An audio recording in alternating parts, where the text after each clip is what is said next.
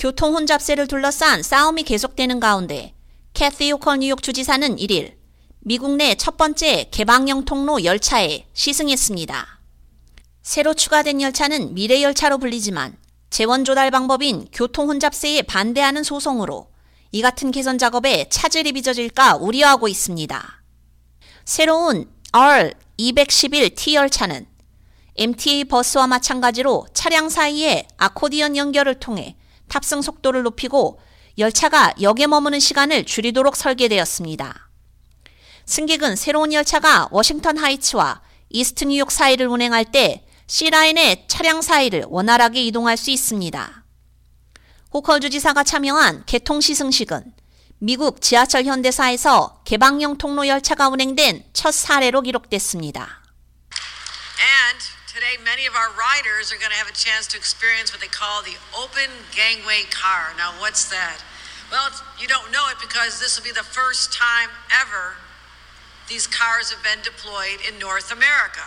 Now, if you travel across the pond, you go to Europe, you go to London, you're going to see this experience or feel this, but we've never done this before in North America. So, as that place of firsts, you're seeing another first right here in New York.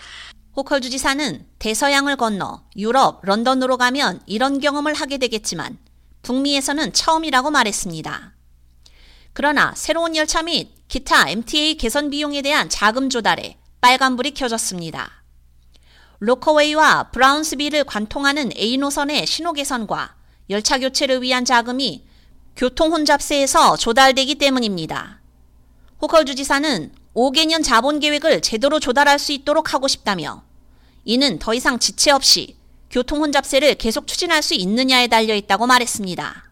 Now, because these cars are not only equipped with the cameras the governor talked about, but also with modern signaling technology, these are the cars that are going to enable us to put modern signals in effect on the whole A train. We've been working on it piece by piece, but that will mean much more reliable service for A and C train riders because you can run many more cars, you can run cars much closer together safely when you have a modern signaling operation.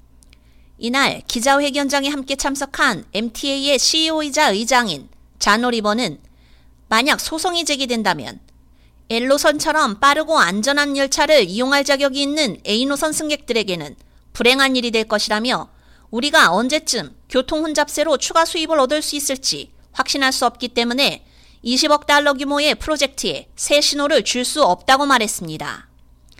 한편 필 머피 뉴저지 주지사가 교통 혼잡세 부과에 반대하는 목소리를 내고 있는 가운데 다른 뉴저지 공무원들까지 교통 혼잡세에 대해 소송을 제기했습니다.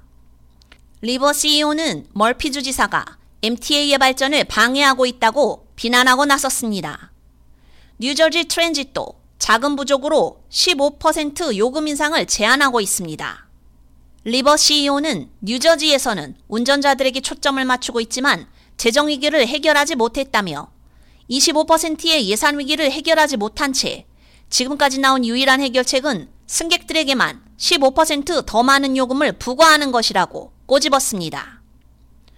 교통 혼잡세 정책에 관한 공청회는 2월 말에 열릴 예정입니다.